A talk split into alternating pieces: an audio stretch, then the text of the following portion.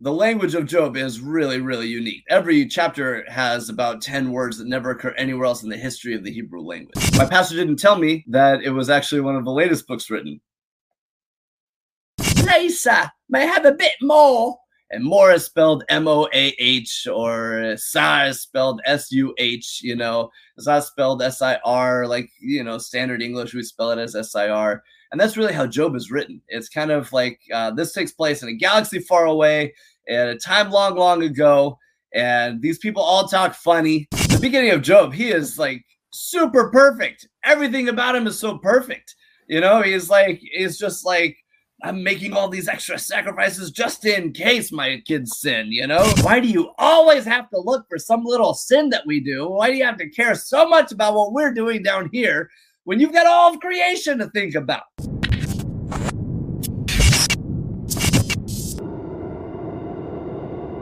Hey everyone, this is what your pastor didn't tell you today. I'm talking to Ryan Armstrong on the book of Job. We're going to be talking about authorship, dating, whether it's historical, and peculiar things that the book of Job uses from Genesis. Ryan, can you tell us a little bit about yourself? Say hi and um, what we're doing today. Yeah, sure thing, Zach. Or do you pronounce it Zach? that, that's a first. we'll go with Zach. okay. Uh, yeah, sure thing. My name is uh, Ryan M. Armstrong. Uh, I grew up in the Seattle area. Actually, I was born in San Diego and moved around a lot. And Seattle feels most like home. And uh, did um, my undergrad was communication and pre-law. I was going to go to law school, and then all of a sudden, senior year, completely changed direction and just uh, wanted to study more. And I almost got another degree in philosophy or history, and finally just decided to get an MDiv. So I did a Master's of Divinity at Southeastern Seminary, North Carolina, then a THM in New Testament there. And then I did another master's degree in Hebrew, uh, uh, Hebrew Bible and Ancient Near East at Hebrew University of Jerusalem. And from there, I ended up uh, uh going to Princeton Seminary for my PhD, uh, which I am walking in two weeks. So just defended the dissertation and uh, just became Dr. Armstrong. So it's pretty exciting. So that's my background. I wrote my dissertation on the book of Job. Um, wrote on mediation in the book of Job. And um, it's been really, really fun. I really fell in love with the project. I'm really looking forward to.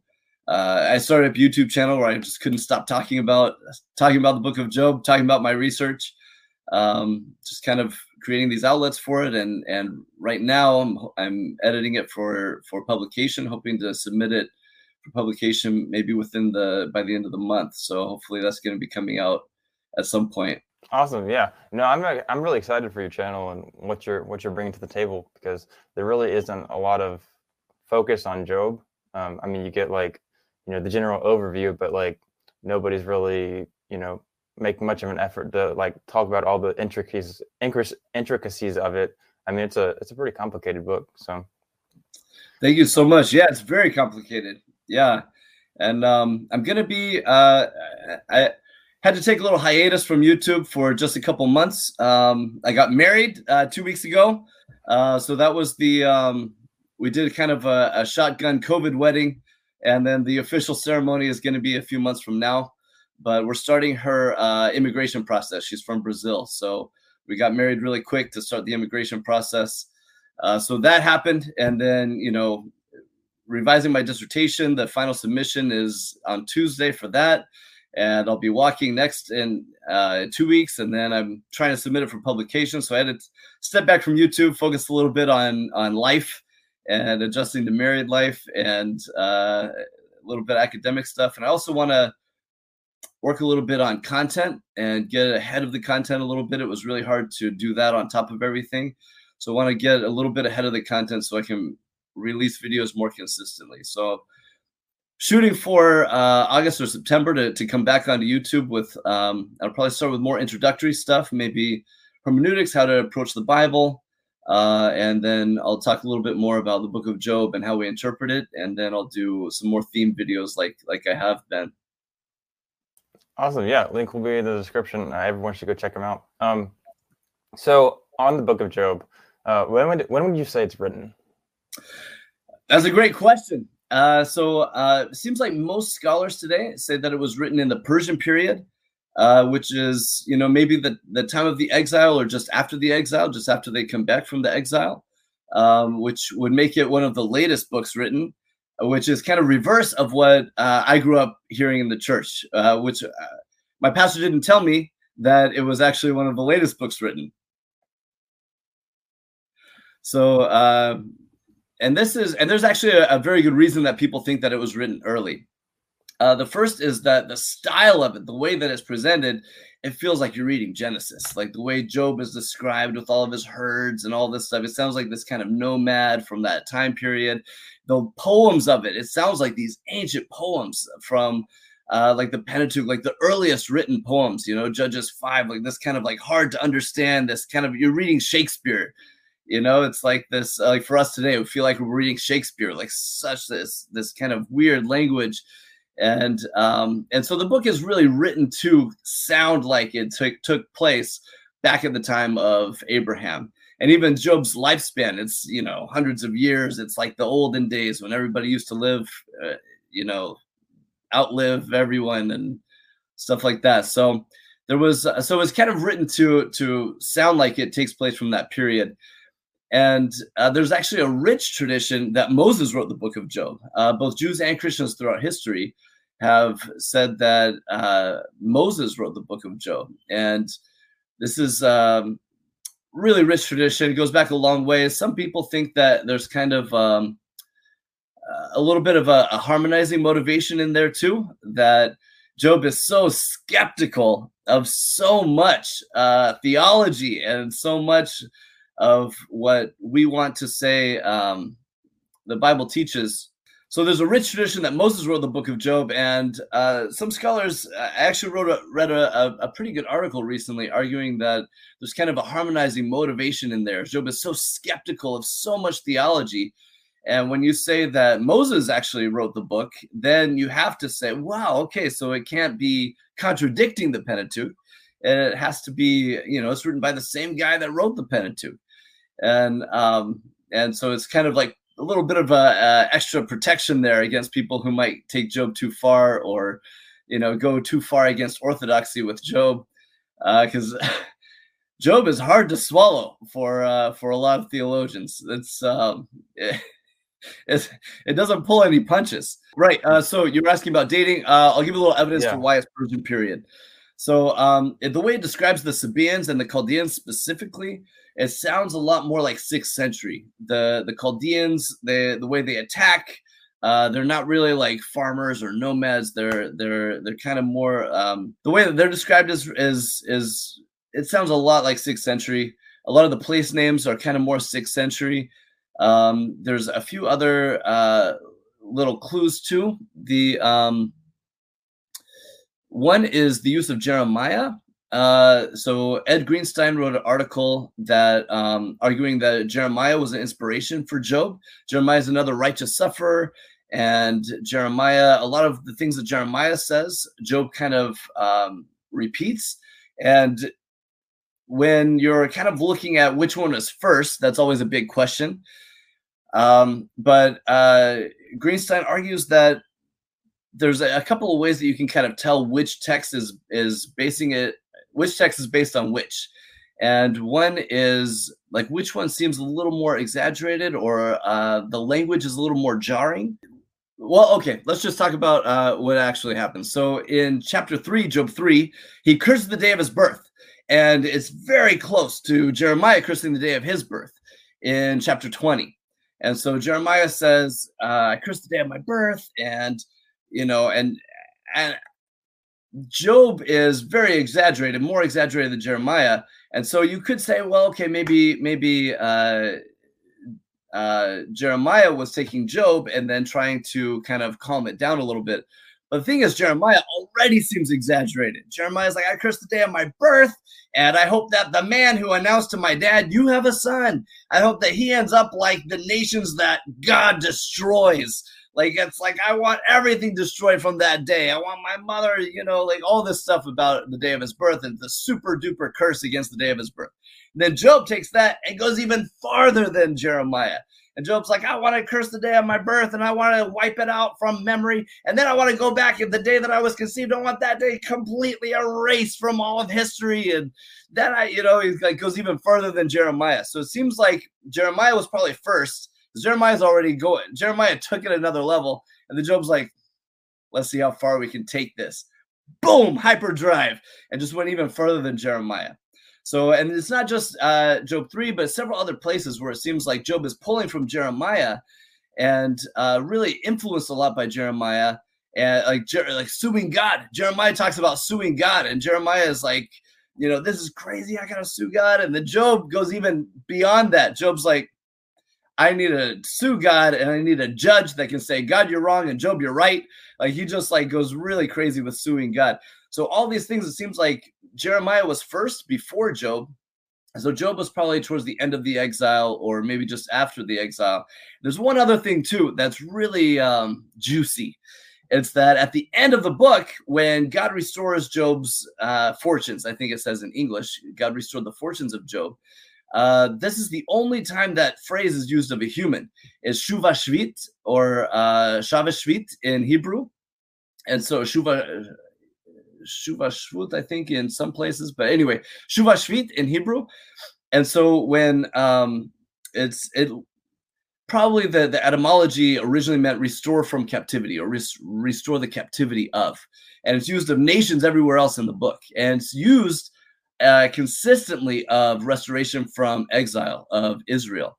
And so at the end of the book, it's like this kind of little like let's let's toss this out. And if you're reading the if you're reading the Hebrew Bible, you read the story of Israel and the Israelites, and you know this happens to them, this happens, this all of God's people, and then stop. Meanwhile, long ago in a galaxy far, far away, there lived this man in the land of Uts that you know we don't even know where it is. It's somewhere out there in the desert somewhere, and this stuff happens. Has nothing to do with Israel or anything. And then at the end, it's like, and now back to our regular programming. So it's like the whole book of Job, it kind of takes place in this faraway land. It's nothing to do with Israel. And then at the end, there's this little, little like, like, remember the exile? Remember how much you guys suffered, Israel? Well, God's restored Job the exact same way. So there's kind of like a little, uh, uh, I don't want to read into it too much, but it does seem like there's a little bit of a, of a what's the word like a reference to the exile or kind of a little which is also a phrase that the jeremiah uses a lot the shuva shvit the restoration from exile looking forward to to the restoration. That's so fascinating. Wow okay.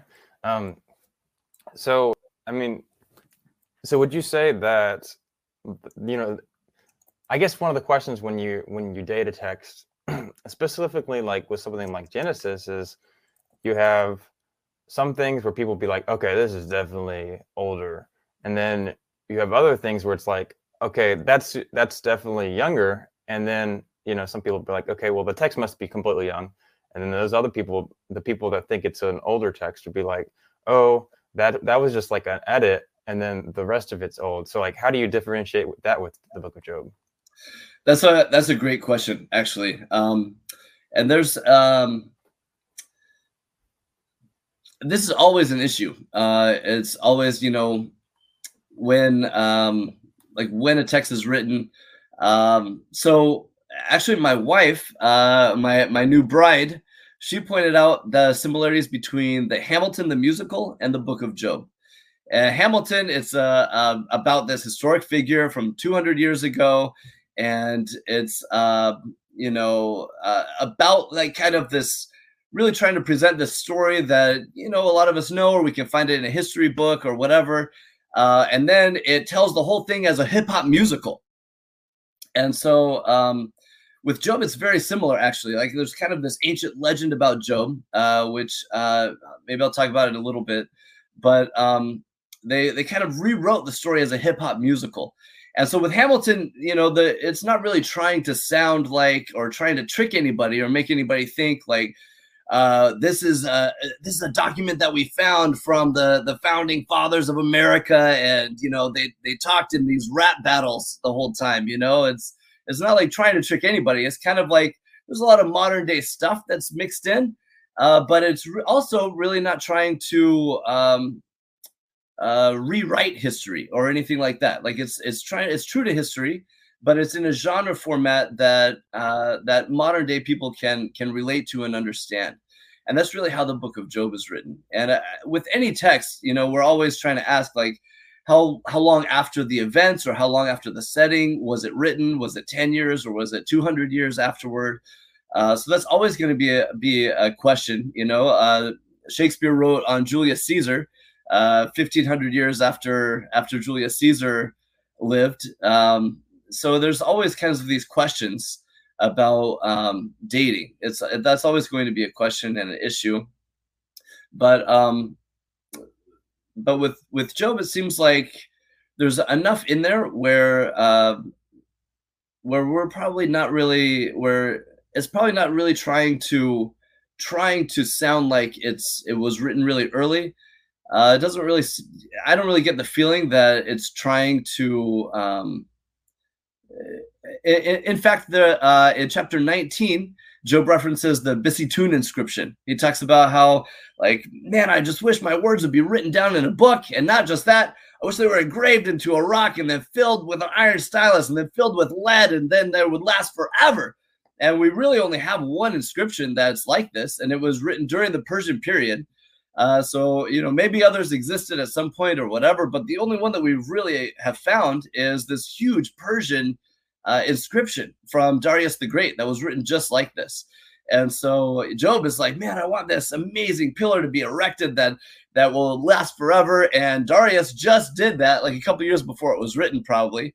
He did this amazing pillar that's inscribed in lead and stylus, iron stylus, and it has lasted forever. It's still standing today. And so you can go see it today. So it's kind of this um, so it seems like it's, it's there's all these like kind of winks to the audience if you will where like you know like yeah it was we were talking about this ancient time but the way they talk it it, it, it makes sense to modern day audiences that said the language of job is really really unique uh, and every chapter has about 10 words that never occur anywhere else in the history of the hebrew language it's just really, really unique. And the whole thing is written in, like we call it mimes, mimesis, or um, uh, maybe eye dialect is kind of a more like um, uh, more colloquial way of saying, where you kind of um, like the way Mark Twain writes.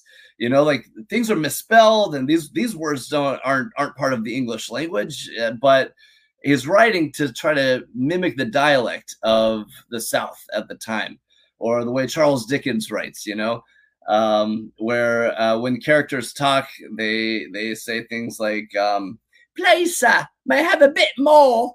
And more is spelled M O A H, or Sir is spelled S U H. You know, it's not spelled S I R like you know standard English. We spell it as S I R, and that's really how Job is written. It's kind of like uh, this takes place in a galaxy far away, at a time long, long ago, and these people all talk funny and it's like there's a lot of uh, Aramaic thrown in, and a lot of scholars would argue that Arabic and Akkadian is thrown in too. That there's kind of this this mix of all these other language influence in in Job, and the other thing with Job is that it's not consistent. The dialect is not consistent. So if it was uh, like an actual dialect, like I would probably be saying the same things in the same way consistently but in Job, you have some words that are written in Aramaic and but uh, used with Hebrew morphemes. So, like if I said, uh, so like if if I was writing about people in Mexico and I said, yeah, he told he said to the other guy, no, senor, you are very stupido or whatever. You know, trying to use these Spanish words and Spanish morphemes to make just to recreate the, the this kind of like foreign environment or whatever. So Job is written like this with a lot of Aramaisms thrown in, but like kind of a mix of Hebrew, and it's not consistent. So in sometimes it's like an Aramaic word with Hebrew Hebrew morphemes, and other places it's a Hebrew word with Aramaic morphemes. Sometimes it's the same word or even the same like, uh, but it's just switched around in different ways. So it's not really consistent dialect, and it seems like it's kind of a lot of it is used to fuel poetry. There's a lot of word plays. There's a lot of like if something means something in Aramaic, the author's like, oh, that's the opposite of what it means in Hebrew. I'm using that, you know. So there's a lot of like fun little plays with the poetry like that with Job. So it seems like it's it's we we want to we want to come to these ancient poems. We want to come to these poems. We want to say, oh, this language is so foreign. It must be super ancient. But really, in a lot of ways, it's kind of more serving. It, it's intended to sound ancient, but it really isn't. It's kind of more serving the poetry of the book. Hmm. Wow. Okay. That's not the turn I expected. No, I mean when I when I first think of that, I think of if if there's certain parts of the book are written in a certain way, and then, then the rest is written a different way, written in a different way, and then and so on. And there's all different different places like that. My first thought would be, okay, maybe different authors or editors or um, or something like that. But you think it's it's on purpose to try to imitate a different time period. Yeah, I do. Yeah, I, I wouldn't say that there were no editors or no secondary authors involved. Um, like I don't, uh, I I don't need to. I don't. Uh, I don't make a, a, hard stance on that one way or the other. I think that, um, uh, yeah, there could there could very well have been multiple authors involved, but the language of it, it's it's not reflecting a specific dialect, and I think because it's such a different, unique dialect and it's unique all the way through. All of the poems are very unique and they all have all these these coined phrases these coined words these these nonsense words that that the author forms as as he's writing these these poems. And it seems like the the the style and the methodology is the same throughout that even if there's other authors coming in they're using these same ways of coining new phrases and coining new words and this same way of like kind of putting together this this uh, similar eye dialect. So uh, it seems like it's more of a method uh, than it would be uh, an accidental you know different authors spoke in different ways or or used different had different words. It seems like it's the book of Job is just more different than any the language is more different than any other book in the Bible to the point where it's like, okay, this is this is intentionally different. Wow. Very fascinating. Okay, so if the writer is trying to portray itself as or the book is trying to portray itself as writing or something that happened in the past, but this person is writing in a certain time period way after that, um, doesn't that hurt our ability to um, trust other books of the Bible? Because like if if this book is, I mean, I w- I don't want to say lying, but giving a different impression impression than it actually says it is, then like what does it say about our ability to analyze the text in other parts of the Bible? Wow, that's a that's a really good question. Um, yeah, so this is um i think this goes back to a um this kind of is a, is a hermeneutical question in some ways. Um and part of it is uh yeah let me say that like the way that i interpret the bible uh is kind of like let me rephrase so uh, I think I think part of it depends on our goal as biblical interpreters. Um, so you raise a, a, really good question, which is historically the historical question of like when were these books written, uh, and are are they more trustworthy if they're closer to the time period, or are they less trustworthy if they're later than the time period? Like these are all historical questions and apologetical questions, and um, and I think the uh, like for me and my goal, like I'm really interested in in the Bible itself, and um, and so uh, I guess my my favorite analogy is uh, the movie Braveheart. Like if you want to learn about William Wallace, you're going to go to the library and you're going to research William Wallace. You're going to go to Scotland and you're going to see where he rode on his horse or whatever, you know. Uh, but uh, if you want to understand the movie Braveheart, you're going to watch the movie Braveheart. and you're going to learn about the movie Braveheart. And so with um, uh, Mel Gibson, he, you know, he didn't. His goal was not to tell the entire story of William Wallace. He just, you know, let's just uh, let's just kind of sum up for t- uh, two hours of it. You know, let's just cut out all this other stuff. We'll sum it up for two hours. And in fact, Mel Gibson was like, okay, there's too much. Let's just say that freedom is the most important virtue. It's worth dying for. And then let's take the story of William Wallace and let's just kind of like put it together in a way that tells this this message that freedom is worth dying for.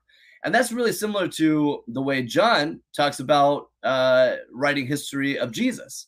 John says, if I wanted to tell you all about Jesus, I would fill the whole world with books about all that Jesus did and said and all that, you know, all the miracles that Jesus did. But I wrote this so that you might believe that Jesus is the Christ, the Son of the living God. So there's kind of this uh, hermeneutical question of like, uh, is the Bible really just trying to tell history, or is it trying to do something more than that? And uh, it seems to me that that most of the Bible is written like like John is. Most of the Bible is written in a way to try to um, communicate these messages and communicate these. It's when it does tell story, this isn't you know saying that it's uh, trying to rewrite history or contradict history or or anything like that. And uh, but it it's it is trying to say here's the point from the history. You know, here's the point of the story. Uh, with the the Pentateuch too, you see this all the time, and I think you've had a lot of um, a lot of people recently talking about this with uh, the creation accounts, and just you know like is it really trying to just tell word for word what happened historically, or is it really trying to say something about uh, humans dwelling in the land, or or things like this? God setting up uh, God's relationship with humans. Uh, what is the point of, of of Genesis one and two, one through three?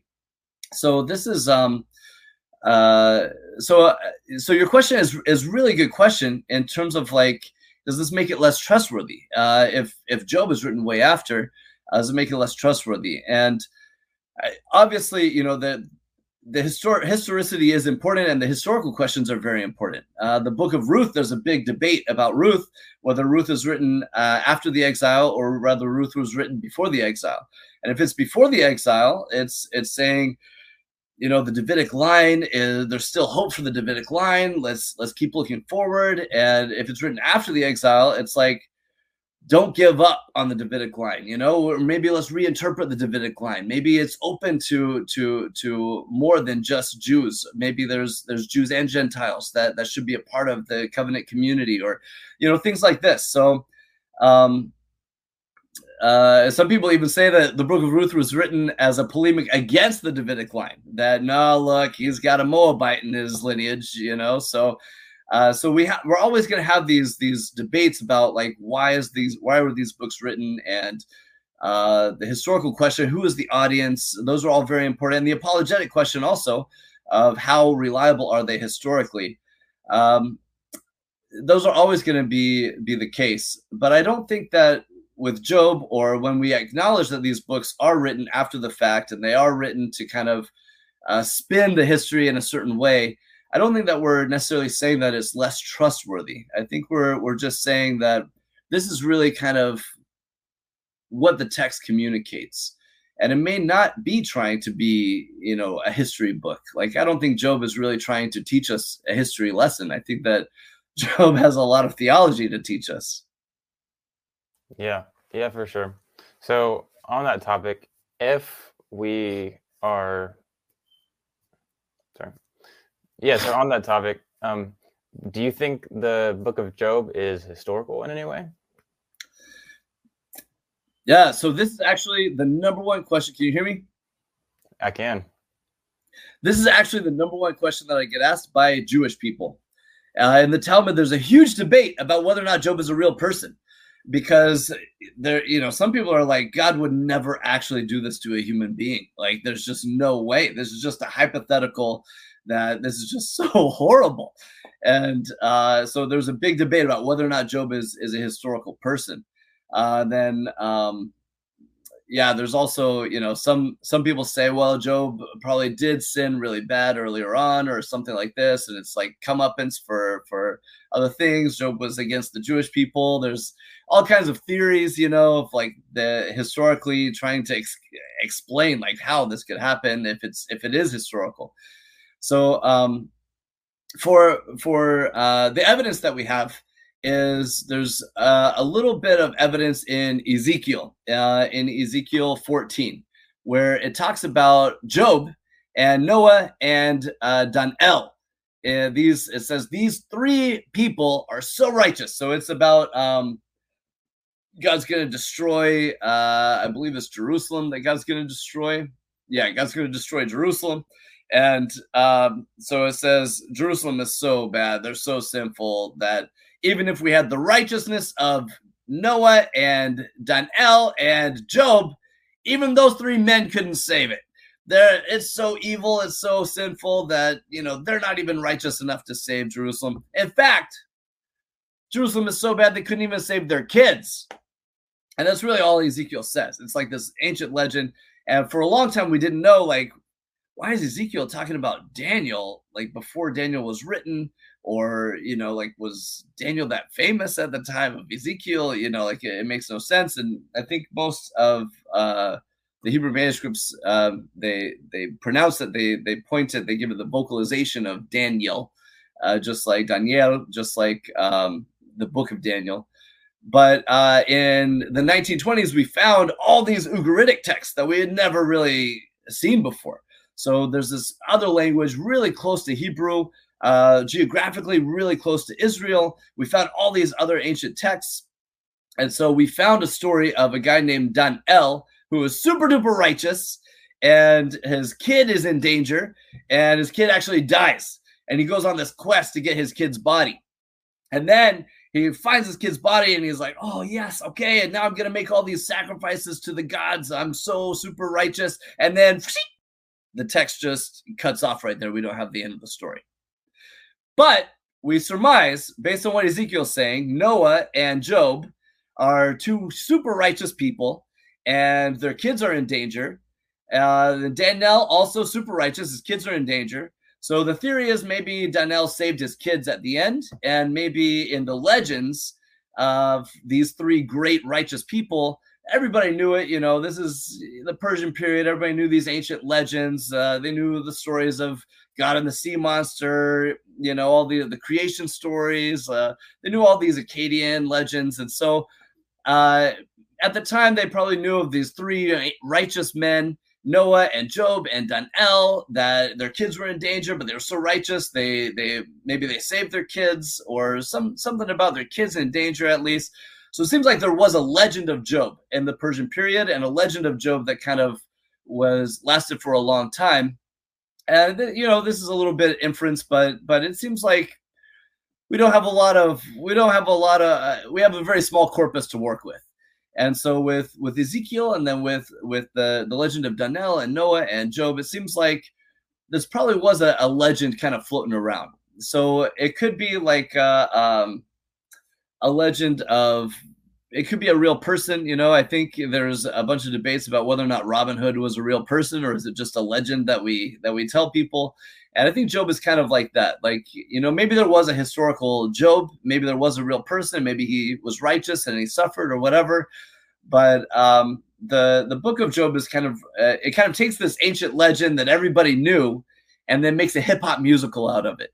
And so let's let's and in the book of Job, you know, everybody talks in this amazing, eloquent poetry with all these wordplay and stuff. And in order to to do this, you got to sit down and write this poem for weeks, you know, like I, they probably weren't just like saying these poems off the cuff if if it's a historical account. So whoever took it, they they had to rewrite it anyway. They had to rewrite it into into poetry and and rewrite it into a musical in any case. So even if it's totally historical, like it's probably not a word for word quote of everything that they were saying. Um, so they probably took this ancient legend and then reformulated it into the hip hop musical that we love and enjoy today. Yeah, uh, kind of on the topic. So, uh, one of the papers you showed me, it mentions how the the numbers of the flocks and Job's family and kids and all that were super weird, uh, popular numbers. And my first thought is like, oh, all right, that doesn't, that's interesting. You know, it says seven sons, three daughters were born to him. His possessions include 7,000 sheep, 3,000 camels, 500 yoke of oxen, and 500 female donkeys. Uh, obviously, you've studied this a lot. Um, do you have any thoughts on what exactly the purpose of that is and meaning, or is, or is it, or do you act, or do you think it's you know the actual number of livestock and all that?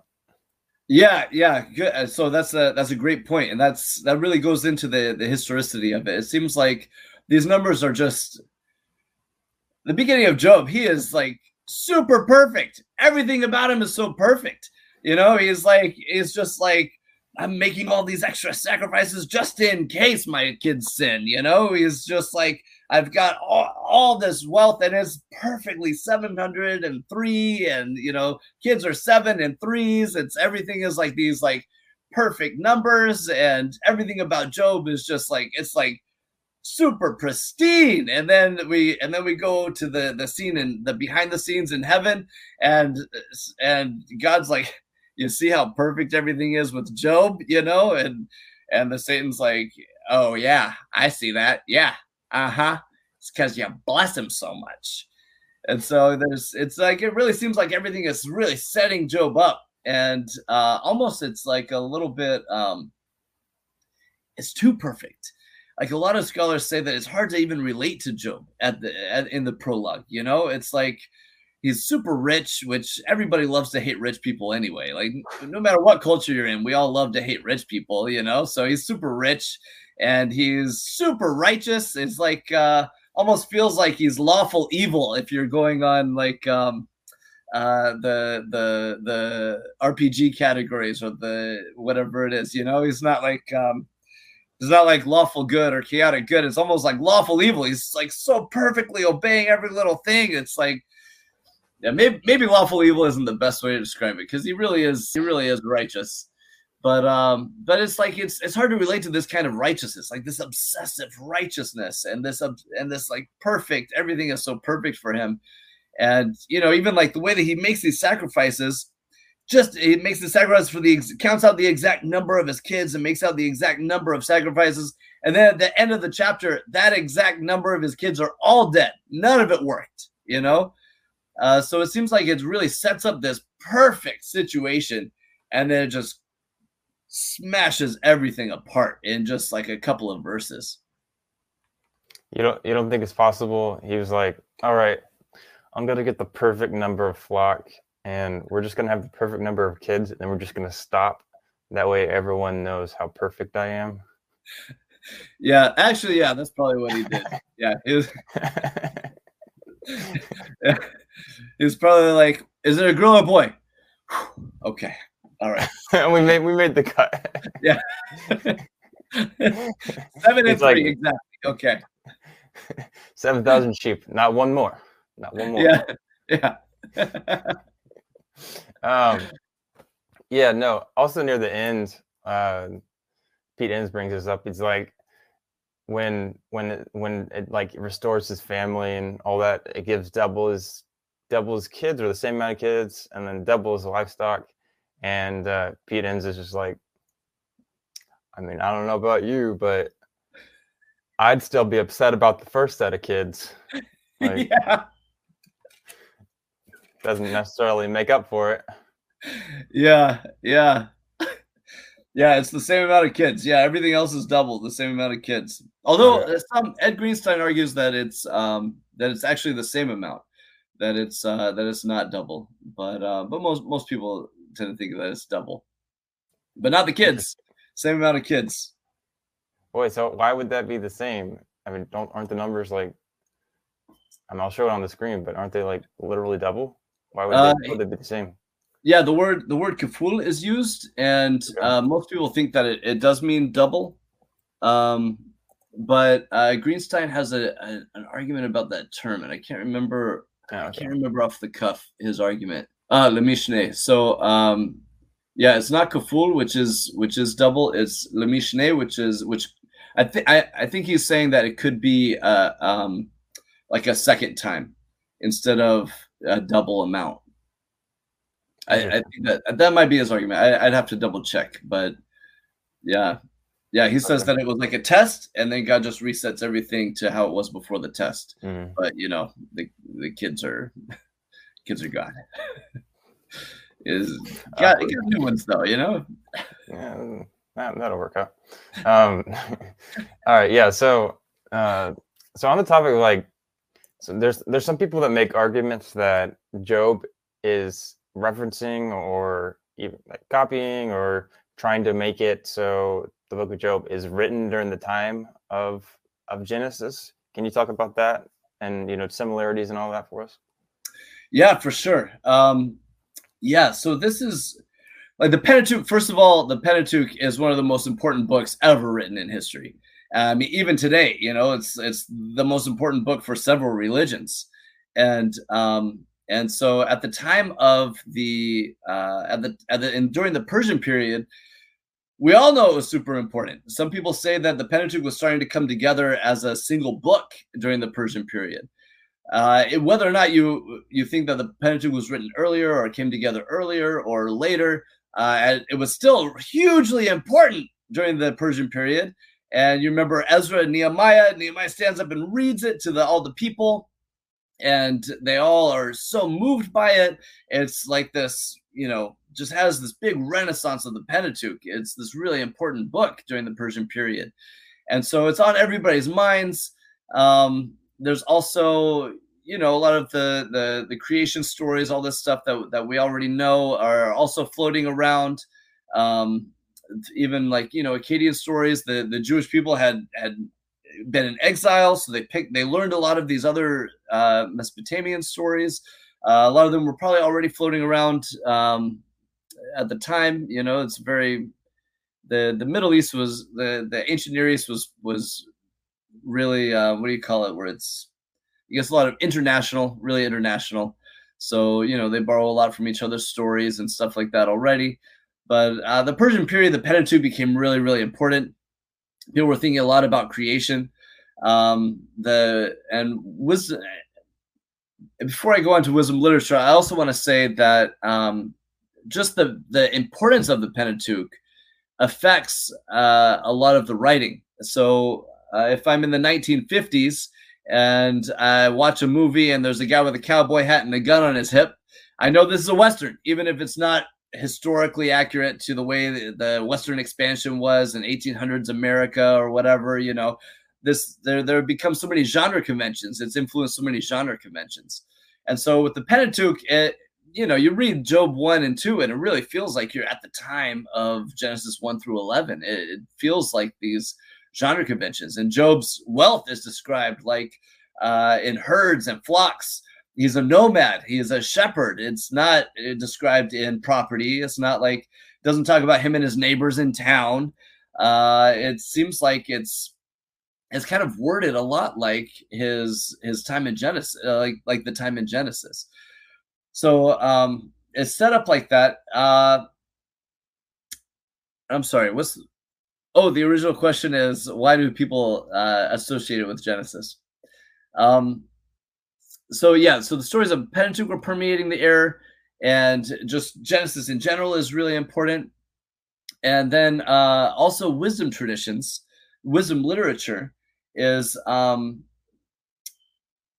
it had kind of grown into this this this I don't know if you want to say a movement or a school, but uh, the wisdom authors, Proverbs and Ecclesiastes and Job, those are the representatives of wisdom lit in in in the Bible today.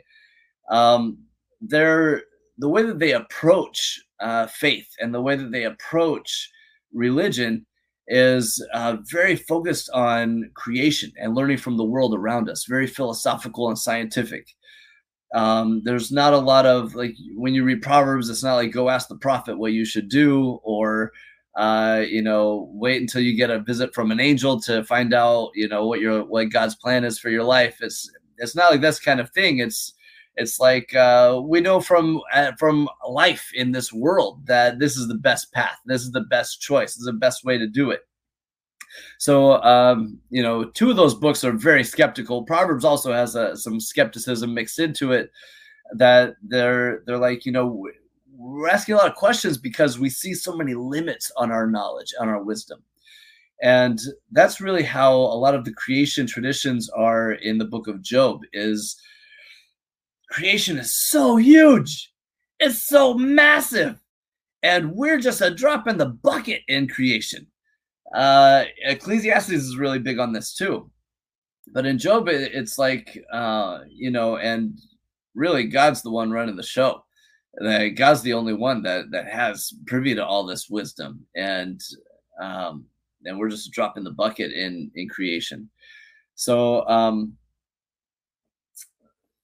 so yeah so those are some ways that that job kind of sounds like like genesis. And one thing that i that i, I want to point out real quick um, is the differences between job 1 and 2 and genesis. And uh, one of my former professors Sarah Yefet, she points this out in in an article about job and abraham. She compares job and abraham a lot of similarities really thought-provoking similarities between job and abraham. Uh, their wealth and their nomadic lifestyle and their tests um, but the big difference is divine interaction. And so at the beginning of Job, uh, you know, it seems like we're at this time of Genesis. And in Genesis, God is talking to people all the time. Everybody's having conversations with with with God. But Job is like he's doing all these sacrifices and there's no interaction with God at all. And that's a lot more similar to Ezra, Nehemiah, and Esther, some of the last books that are written, where there's no very little inner like specific divine interaction like that. There, you know, nobody's really having conversations with God in the same way that they are in Genesis and in the rest of the Pentateuch. And so this uh, this difference, it's it's really important. And this is something that that I talk about in my dissertation, is that uh, the book of Job it really sets up uh, this kind of this time period, but with no no interaction with God, and it really shows this kind of like this period in the Persian period, wisdom tradition, like trying to learn as much as we can from creation because you know we're really kind of uh, trying to figure life out right now without a lot of help, without a lot of uh, you know divine, without a lot of solid answers. And so Job is kind of set up like this.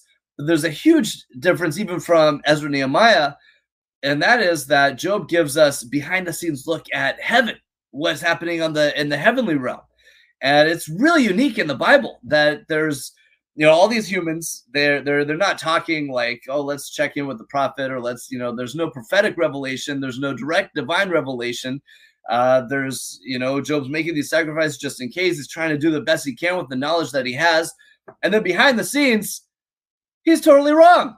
He can't protect his kids at all you know? Like his like his kids are dead. It has nothing to do with his sacrifice or not making a sacrifice and so he it's like there's all this stuff happening behind the scenes that he's oblivious to. And and really and then when he starts talking, he's like, I gotta talk to God. I gotta hash this out with God because I'm righteous. God made a mistake here. I'm righteous. And the friend's are like, oh, no way. You know, you must have sinned or whatever. And Job's like, if I did, like, I doesn't deserve this. Why is God punishing me like this? I got to talk to God. The friends are all so uncomfortable when he starts talking about talking to God and they talk about even um, uh, can't remember the exact details, but Eliphaz, I think it's chapter 22. He talks about repenting and um, coming back to God, but never says it is in terms of a dialogue or a direct conversation with God or anything like that. Eliphaz avoids all that kind of language. Eliphaz is like, you know, who's going to talk to God? Eliphaz sees a vision. And he's like, it's like this mysterious kind of in in um, chapter four. He says this like this mysterious voice that I heard that uh what does he say? What are mortals to God? Like this just really generic kind of vision that he has, you know, and that's like the best we can do is like these dreams or and stuff, you know. And really it's Elihu is the only one that kind of affirms divine interaction that um like you're you're going to be able to see God uh, face to face, like all this language when Elihu talks about facing God, uh, uses a lot of divine interaction. But that's because it's been growing throughout the book, opens up no divine interaction. The friends are so uncomfortable when Job talks about speaking directly to God. And, you know, there's no hope of that ever happening. And then as the book progresses, Job is more and more vehement about, I got to talk directly to God. I want to hash all this out with God. I got to argue with God. And finally, there's direct divine revelation. There's a direct conversation with God, and uh, Job Job does get to talk directly to God, and it, it kind of builds up until the end. And then at the end, when Job makes sacrifices for his kids, he's just hoping, you know, I, I just in case it's in their hearts, like I, I, I got to try to protect them. But at the end of the book, Job makes, or the friends make sacrifices, and Job prays for the friends, and there's guarantee up front. God talks to Job and says, or talks to the friends and says, Job's going to pray for you, and if Job does that, it's going to protect you. So they know specifically, very, very helpful having this kind of information up front. Oh, so if I do these things, then I will be protected from God's wrath. At the beginning, we don't have any guarantees. So there's kind of this buildup of divine revelation throughout the book. And that's different from Genesis, but it's also different from the later books. This uh, um, it, it kind of like merges the two together in a reverse way of the rest of the Bible, which starts off with a lot of heavy divine revelation and then moves into more prophetic revelation. oh, sorry.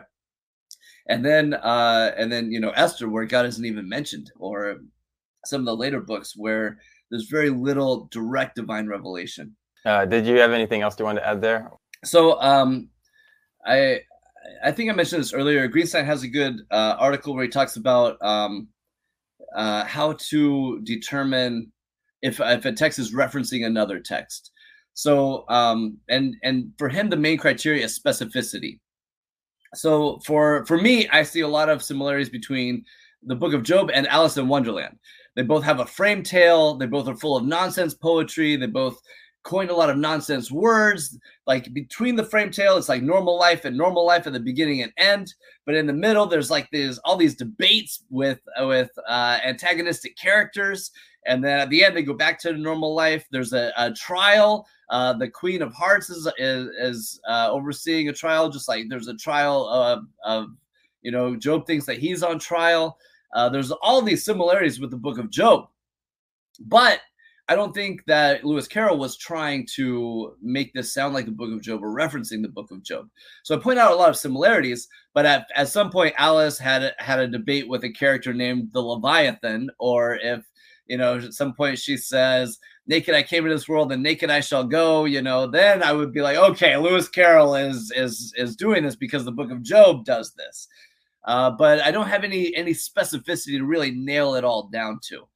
And so uh, I think that's a uh, that's always a struggle for whenever you you want to say that there's similarities here. Sometimes it's like you know these texts are in the air, so the Pentateuch is so important that you know uh, when when we use language that sounds like creation or when we use language that sounds like you know the the, the nomadic period it's going to sound like the pentateuch it's you know it's six of these genre conventions or whatever uh, but there there are if we find specific ways we can kind of nail down a specific reference to genesis and so michael fishbane has a great article uh, about um, uh, arguing that job 3 draws from genesis 1 through 3 um, and like you mentioned, he talks more about, uh, or he talks also about Jeremiah uh, 4, ref- uh, referring to Genesis 1, um, 1 and 2. And so uh, the Jeremiah article, he has a lot of specific words, uh, Hebrew words that are lined up uh, pretty specifically, this kind of like undoing of the creation narrative. Uh, with Job, he, he, he, none of the, very few of the words are the same uh, in Hebrew that they are on the in like they are in, in Jeremiah. But I do think that Job 3 is using a lot of creation language. He talks about uh, may the day that that I was born be be in darkness and may not see light. It's like light and darkness, day and night, like all these kinds of words that sound like Genesis 1. And so um and then the the, the sea monsters wrestling with the the sea may the people that curse the sea monsters curse the day that I was born uh, it does seem like there's a lot of like creation language in in this poem. And Job 3 is an incredible poem. A lot of people say it's the one of the greatest poems ever written. It's just the words are so amazing. The word play is amazing, and just the the way that it just the progression of it is really is is so tragic and beautiful. Um, and so um, it does seem like it is using a lot of creation language. One thing that Fishbane points out is that um, when you're trying to invoke uh, something powerful, creation is going to come to mind. That uh, you know, he talks about how a lot of the um, a lot of prayers, uh, you know, um, what we may call, what scholars may call incantations, things like that, even like magical incantations. A lot of those invoke creation language to the God of the universe. You have created all of humans uh, you can definitely uh, cure me from cancer or cure this toothache or whatever it is, you know. So there's a lot of the creation language invoked to to because creation is so powerful. Like if God creates the world, God can do pretty much anything. So uh, so it seems like Job is kind of using this creation language in in in a similar way that God is so powerful, and I want all this power all this power that was used to create to be used to destroy the day that I was born, the night that I was conceived. So it does seem like there is a lot of um, I do see a lot of Genesis influence in in Job three. I don't know that it's specifically following the days of creation. I don't I don't know that I would that I would go that far, but I do think that that the creation language is is intentional from Job. That it's you know the the the night and the the day and the light and the darkness the deep darkness and the gloom and the the the the, the um sea monsters all this stuff that's that's used from creation. Um it seems like job is invoking all of this language. And that's something that that is pretty heavy in the book actually. Uh the way that creation is used in the book of job is similar to the way uh, Proverbs and Ecclesiastes use use creation, which is um, how vast it is, how big it is. We're a drop in the bucket. But Job goes a, a step beyond and focuses more on. Uh, so if that if we're a drop in the bucket, then what does that say about God's power? That God is so much more powerful, so much more wise than us, and um, and for Job, that's that's that's not always a good thing. He's like, I have no, I don't have a fighting chance here because God is my legal opponent, and I have no chance of beating this kind of wise, powerful. I can't call God a creature, you know, being this wise, powerful being. And so, um, in uh, actually, let me back up for a sec. In chapters uh, one and in chapter one, I think there is a very specific reference to Genesis one. Um, and that is, uh, sorry, Genesis, oh, is it one or two? Um, well, what is it? Genesis 3, sorry, Genesis 3. Um, where Job says, uh, this goes back to Job being like super duper righteous, like hard to relate to him. It's like he loses everything, you know, and he's just kneels down, falls down, and worships. And he says, Naked I came into this world, and naked I shall return. And uh, in Hebrew, he says, Naked I shall return there. But most people see this as like, this is some kind of, um, you know, he's not going back to his mother's womb, uh, you know, like, like Nicodemus uh, kind of a thing. He's kind of like, um, definitely, obviously talking about death, you know, like, I came naked and you know I've now I've lost everything and I'm gonna die naked. And um and then he he blesses the name of of Hashem. He blesses the name of the Lord. And uh and so when he says that it sounds a lot to me. It sounds a lot like from dust you came into dust you shall return. Um and dust is used a lot in the book of Job of mortality of kind of invoking this concept of death as imminent death or even just how fragile we are. We're just made out of dust you know? Um and um so uh job really invokes this as as look how fragile i am. And when uh at the uh, uh actually i'll get to that in a second because dust comes back again at the end of the book in a very important way and that seems really similar to Genesis 18, actually. But um, so in chapter three, he invokes creation. You know, it's so huge, and um, I don't know if he talks about dust in chapter three. I don't see it here, but uh, in chapter seven, he talks about dust a lot, and um, just again this kind of creation language of just how I'm so my life is just a breath. Like I'm just a drop in the bucket here, and you know, I'm uh, like I'm just gonna die. I'm gonna expire. I'm gonna cease to exist. I'm not gonna be part of creation anymore. And this is where he he says this uh, epic parody of Psalm eight, where um, Job says, like, you know, like uh, I'm not gonna live forever. My life is just a breath, and and yeah, God has all of creation. And what are human beings? That God is so mindful of us little old human beings. And the psalmist is like, you know, and God still loves us. And Job's like, couldn't you just leave us alone once in a while? Like, why do you always have to look for some little sin that we do? Why do you have to care so much about what we're doing down here when you've got all of creation to think about? And so Job in Job, creation is always like so huge, so big, so vast, and God is just so wise. Chapter nine is all about how God created all these things, the constellations and the mountains and all this creation, you know, and and this is who I've got to go up against in court. And so he's, you know, it's like all this stuff that creation language in the Psalms is like this beautiful, amazing thing for Job, he's complaining about it. He's like, I can't compete against this, you know? And so, um, and yeah, chapter nine, he's like, I can't even find a judge that can stand up against God. Like nobody's gonna, nobody's gonna take this case. And then, um, uh, and chapter 10, this is chapter 10 is one of my favorite chapters. And he invokes a lot of creation language and a lot of, um, uh, he looks at God and, and, and, and he says, you know, you created me like you fashioned me together you put together like all the the sinews in my body and all the the ligaments and and for no other reason than taking care of your handiwork wouldn't you just please not destroy me like why would you put so much effort into creating this a human into cr- making the fashioning together this handiwork just to destroy him.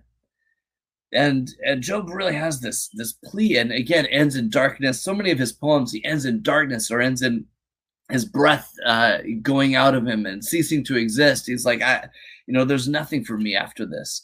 And chapter 12, he invokes creation uh, again, talking about wisdom, God's wisdom. Uh, chapter 12, there's a famous uh, satirical hymn. Job sings this hymn of God's wisdom, and a lot of it is God's creation. God has in, in chapter 12, um, where does it usually start?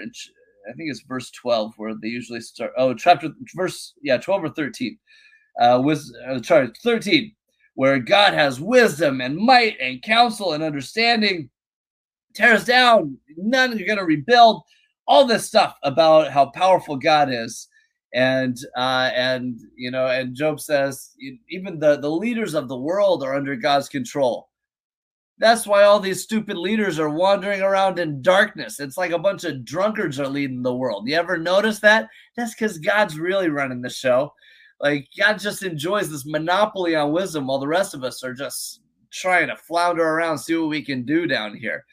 So there's all this kind of creation language throughout the book, and Job is really uh I think we we tend to think that Job is just stays the way that he is in the prologue, where Job's super duper righteous, and so we accept good from God and not evil. Um, but really, in the end, uh, starting in chapter three, Job is starts saying challenging everything. Like, man, I this is not right. Like, I didn't sin. Why is God punishing me?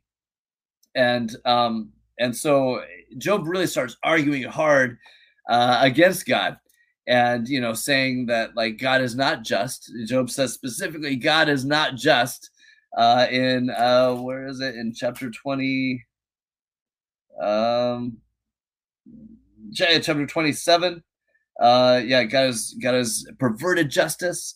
Um there's uh, a lot of places where job just says god is not just and i want a fair trial. Um and so job really challenges god. And at the end of the book um, Job is blessed for uh, Job's blessed for the way that he spoke about God, and that goes back to this word uh, in Hebrew, um, where I think most English translations say, You have not spoken right about me, like my servant Job has, or you have not spoken uh, truth, like my servant Job has. But um, Ed Greenstein argues, and and and I follow him on this, that a better translation is honestly. This word is only used one other time in the Bible in, in this exact form. And again, Job likes to play with with the forms of words. So nachon is the usual form, and nachon is like something that you can trust. Um, and it's used of it's used of both truth and true, maybe. Um, but nachona is the word used in Job 42. And the only other place it occurs is in Psalm 5, which talks about people that have a flattering tongue that you can't trust. And so those people are not honest. And they're also it's uh um i think if i remember right it's also a forensic context. It's um uh anyway yeah they're they they're they're deceptive. You can't trust them. And so job god says job spoke to me in a trustworthy way. Not necessarily that everything that he said is true because clearly some of the stuff that he said about god is is hard to swallow and I mean, you know, I don't think anybody would say that everything Job said is like 100% accurate about God. Like a lot of what he says is, uh, man, I don't know what's going on here. Uh, but um, but he did speak honestly, and he really challenged God. You know, like when when he felt like I was unfair, he said it out loud. And the friends are all trying to, uh, okay, no, no, no, no, shh, shh, shh quiet, Job. Uh, you didn't really mean it I'm sure you didn't mean that God is unjust, Job. You know, so the friends are all trying to just flatter God and just, you know, let's just stick with the, you know, we learned in Bible in Sunday school that God is just. So I'm sure that's how it is, Job. Uh, you know, they're trying to shut him up, get him to keep flattering God and and whatever. And really the test that Job is in is whether or not he's honest. Is he making sacrifices just to please God? Well, Satan says, well, he's going to curse God right away. But what ends up happening is Job speaks honestly through the whole book. And Job says at the end, like, God blesses Job for being honest. Like, clearly, a man who can say all this stuff about God is not going to just try to please God. He's clearly not trying to and interested in just flattering God and just trying to get favors from God at this point. He's like, man, you know, God's not just. God's, you know, oh, went off on God. And God's like, okay, this is a man that I can trust. Like when he makes sacrifice the next time, all right, all right. I know you're not just trying to get some favors from me here. And um, whereas the friends, clearly all they want to do is get favors from God. And so uh, uh maybe I want to have that framework in mind as we look at some of these because you know when I talk about Job complaining about God having so much too much wisdom, uh, Job is really just speaking really raw. You know, he's not just he's not trying to fashion together this eloquent theology necessarily. He's just kind of going with his gut on a lot of this, uh, but it comes out in very eloquent, beautiful poetry, uh, thanks to uh, thanks to the the the poets. So anyway, so this is kind of how Job uses creation is to show God's wisdom and God's might and how it's too much for me. And then God, when God speaks, and even Elihu too, uh, Elihu invokes creation. Actually, the way Elihu uses creation, he uses the same words as Job did in chapter 10, saying, I too have been formed from the clay, just like you, Job. Like I'm also a human just like you. I'm in the same boat as you. And you can talk to me instead of having to instead of having to face this scary God, you can talk to me. And Elihu really wants to be a mediator for Job and uses creation in the way that Job does in 10 to say we're both just little humans here on, on this planet. And then when God uses creation, God uses it similar to the way Job did that I've created so much stuff. You have no idea what's going on. I'm up here running the world, Job. Or sorry, the way God talks is like, yes, of course, Job. I'm running the world. What do you think you're doing? So this is just uh, scholars have determined that's how God talks in the book of Job. Uh, so yeah, so that's how how God talks. Uses creation very similar to how Job does. In fact, like God brings in the chaos monster, uh, Leviathan. You know, uh, you know, like there's. I wrestled with the sea. The sea serpent is basically my little rubber ducky. You know, like what you know, what you think you could stand up to Leviathan, Job? no, you can't. And Job's like, yeah, that's what I said the whole time. I've been saying this the whole time. Yeah, thanks for telling me all this. And um, uh, you know, so in chapter 42, so I know you can do whatever you want, that no purpose of yours can be thwarted. Um, but now I see you. And they have a, a, a relationship that is totally different than it was at the beginning of the book. Sorry, I kind of got off a little bit from creation, but there's a couple of uh, there's another specific Genesis reference that I want to talk about. Um, the one is is naked I came, naked I shall return, and the way that dust is used. And throughout the book, Job keeps about I'm going back to dust. I'm going to lay down in the dust, and I'll never get up again. Uh, you know, that's it. Like I wish I could just die in the dust, and then God can't find me anymore. Um, and so at the end of the book, he says, um, I. Uh, yeah, Emas v'nechamti. Uh, probably there, there's a lot of debate about what these words mean. Um, the author of Job really likes to take words that mean one thing, but also mean the opposite thing. So if I if I sanction you to do something, you're allowed to do it. If I put sanctions on you, you're not allowed to do it. And a clever poet will play with this. So you're like, I don't know. I don't. It could mean the opposite here. So at the end of the book, Job says, uh, um, "I'm fed up. I'm sick of all this, uh, and I and I repent." But the word repent could also be, uh, "I'm comforted." And the word uh, I um, I'm fed up is a lot of scholars interpret that as I reject, like I maybe I reject myself or I reject dust and ashes or something like that. So is Job repenting or is he just sick of all this crap? And so at the end of the book, you really are kind of left with is Job still angry or is Job sorry that he was so angry? And and they're really like everyone has interpreted so many different ways throughout history. There's been so many interpretations of this. And so at the end, he says, I, I you know, I'm, I, I must v'nechamti uh, in dust and ashes, or I, uh, I must v'nechamti, I'm consoled uh, among dust and ashes. And this term dust and ashes is used uh, three times in the Bible. One is in chapter 30 of Job, uh, where Job is like, I'm just dust and ashes over here trying to deal with all this, you know? And then the other is in Genesis 18, where Abraham is trying to argue with God.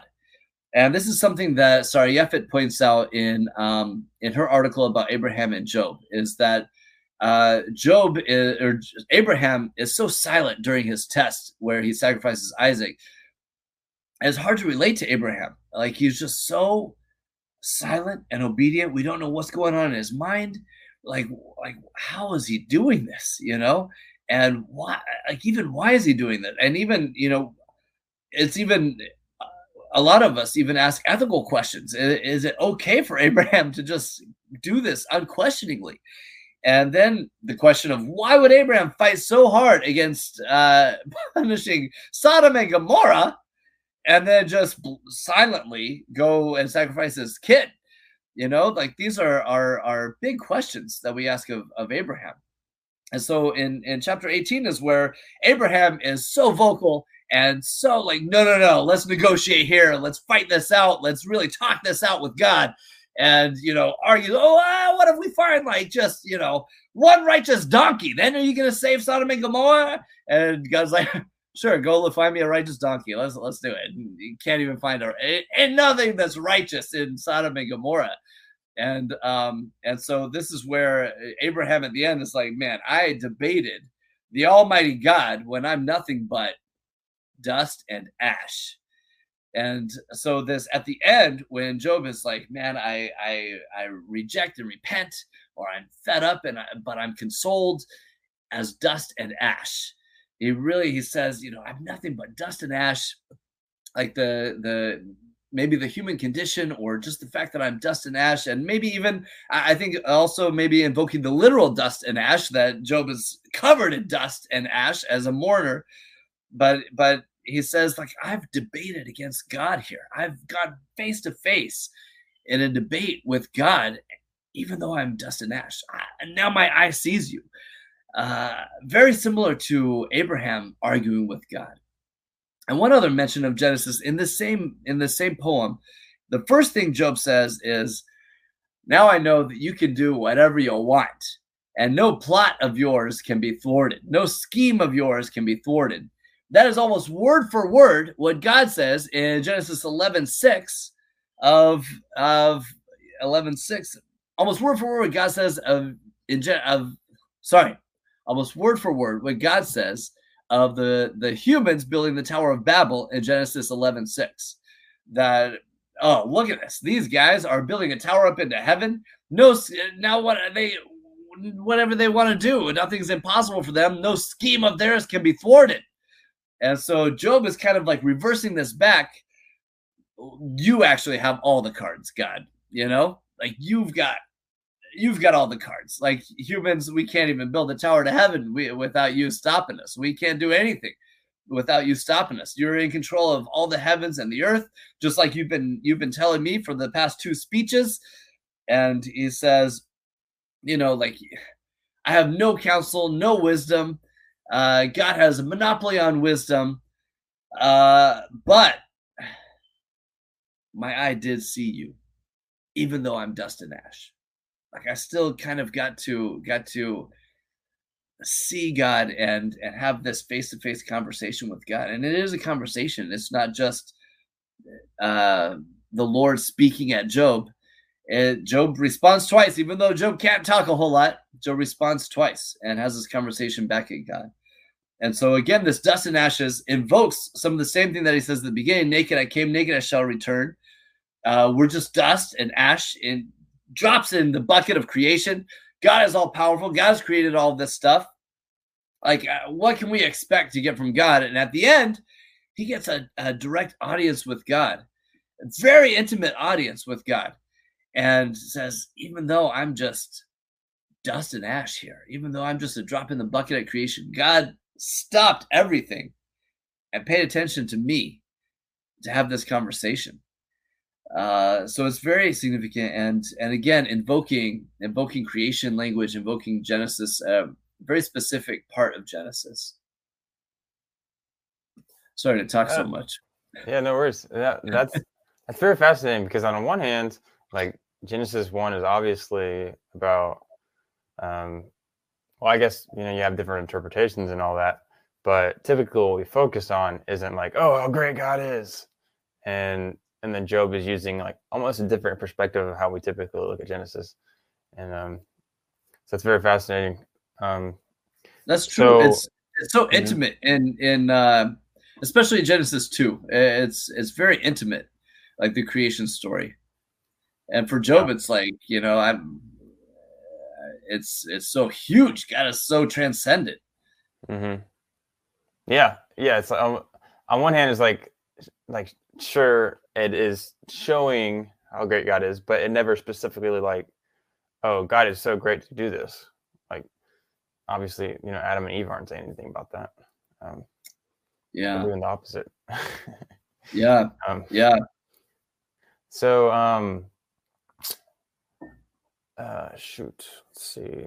So my first thought when you said that uh, Job is using um, Genesis language, but never really quote only quotes from it just a little bit.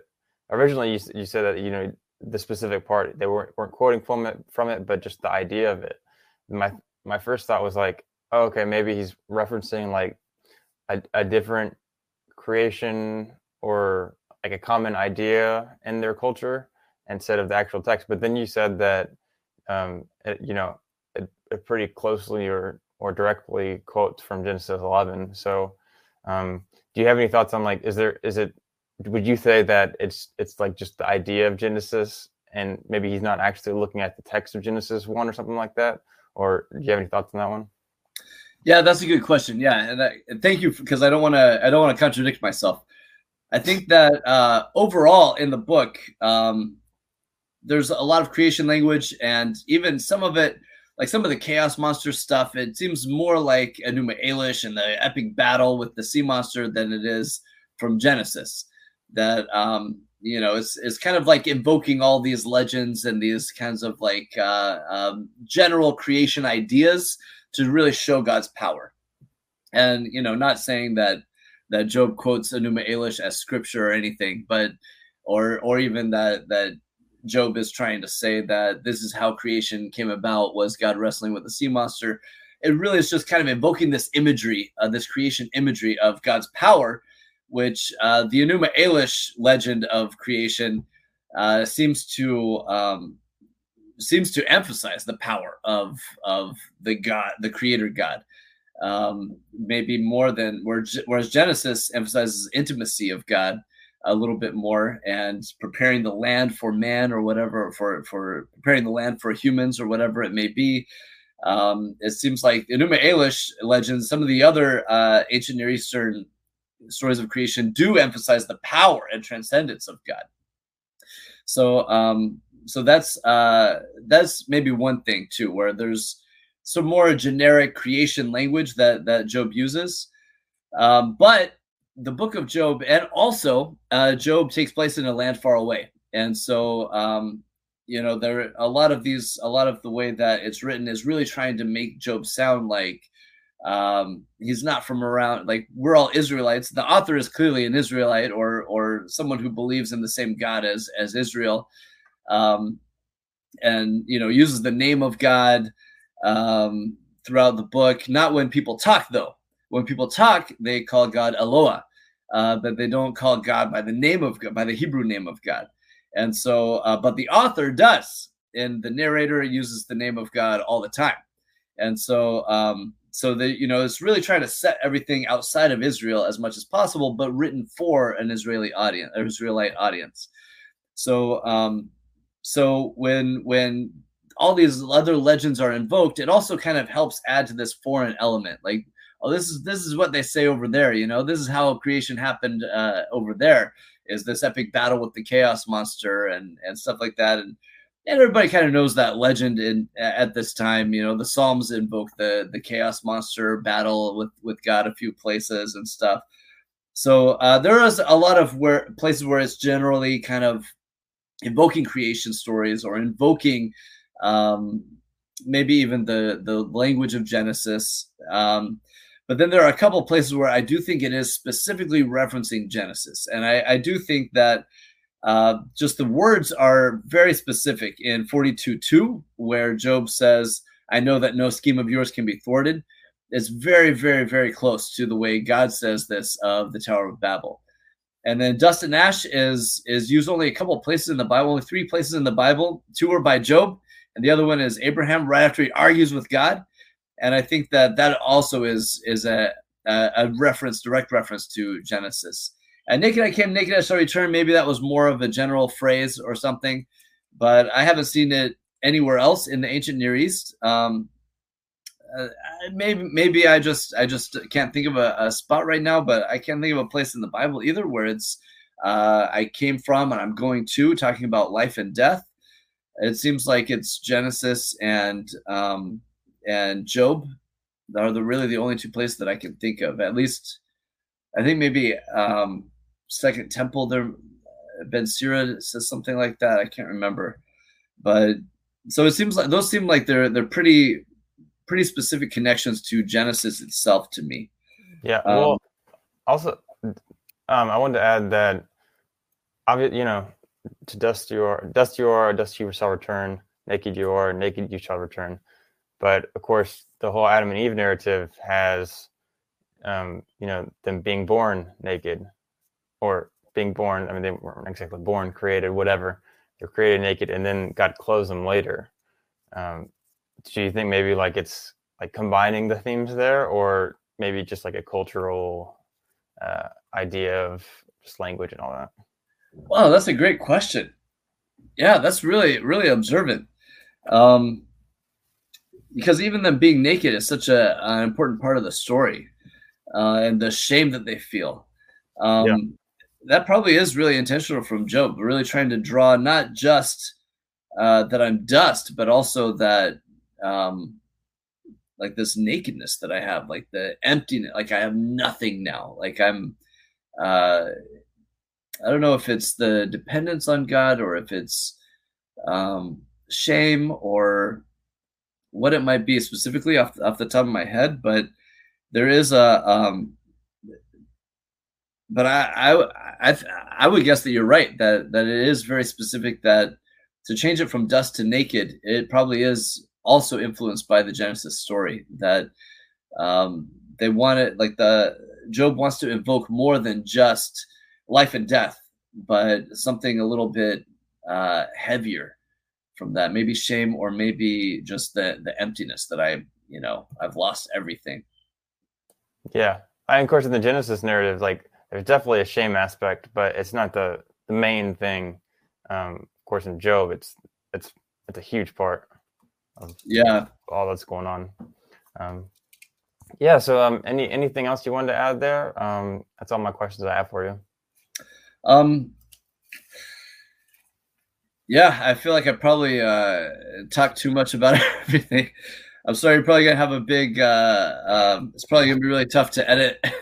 no, no, no. This will be fun. All my rambling, but um, but yeah, I think the the the book of Job is just such a such a beautiful book, and it's so, and it really kind of lets us.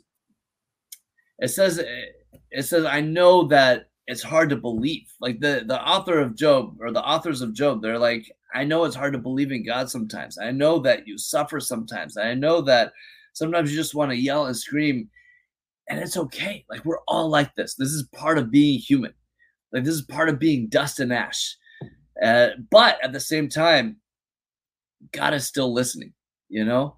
And and your God blesses us for being honest instead of always just trying to pretend like everything's okay when it's not. And the use of Genesis, the use of creation, it really invokes this transcendent nature of God that and then kind of pulls the rug out from under it uh, at the end where God is suddenly so immanent and so intimate with us that uh, we share that not only at the beginning job's being tested for his honesty. Is is he really doing this because he loves god or is he doing this because he wants to get favors from god? And then at the end god is also honest with job that that they have this this intimacy together where they just openly share themselves with each other.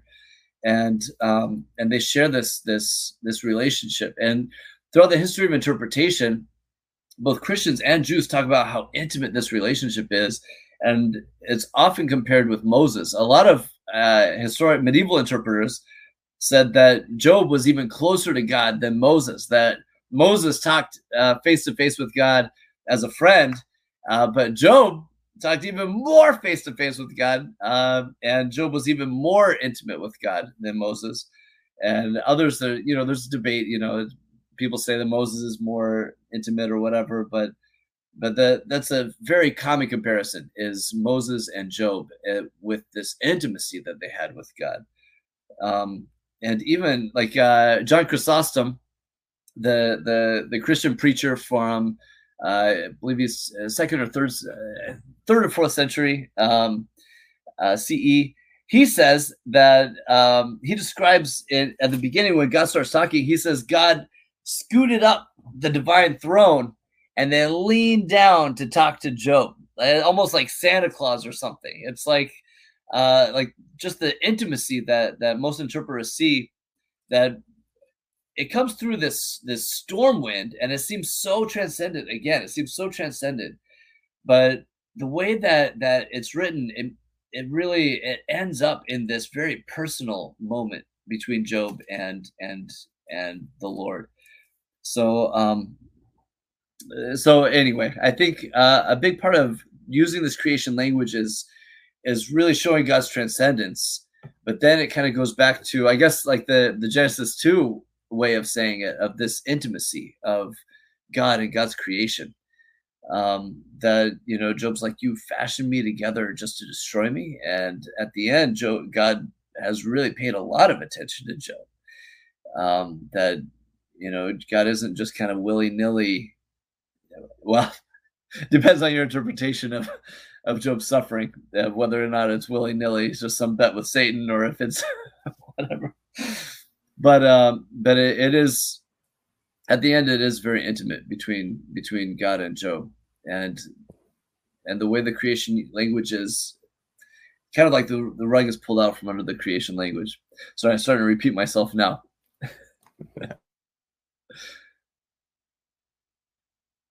you're you're muted again.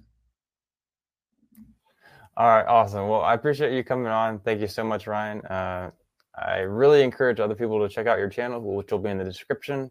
Um, is there anything else that uh, you want to get people connected with? Um, you have an Instagram with all your uh, breakdancing. I know that. Um, got anything else for us? yeah, I um, uh, yeah, that's the that's the other side of my life is uh, b boy loose goose, and um, yeah, I'm a uh, uh, member of Dynamic Rockers Breaking Crew. Um, so yeah, if you want to see me see me dance, you can search up b boy loose goose. And yeah, my um, uh, Bible and culture with Dr. Armstrong is the the channel that I'm starting to grow. I'm gonna take a short hiatus and build up some content, and then come back. Hopefully, um, September. Uh, I'll come back with uh, steady, consistent content. That's a a real goal of mine. I really want to talk about my scholarship and and and just talk about the Bible. You know, create my own curriculum. Um, so looking forward to that. So yeah, check out my my my YouTube channel, please. Bible and Culture with Dr. Armstrong, and hopefully in two years you can buy my book. there you go. I'll be first on the list. Thank you. appreciate it. All right. Uh, appreciate you coming on again, and um, yeah, hope you have a great rest of your day. Thanks, Ryan. Uh, thank you so much, Zach, and uh, great channel. Thank you for all that you're doing with this channel. Uh, really appreciate the way that you're bringing in so many, so many interesting and important topics, and bring it to a, a, a thinking audience, which is important. Appreciate it. Awesome. Man. I appreciate that. Thanks. Yeah. All right. Have a good Thank one, Ryan. so much. You too. Take care.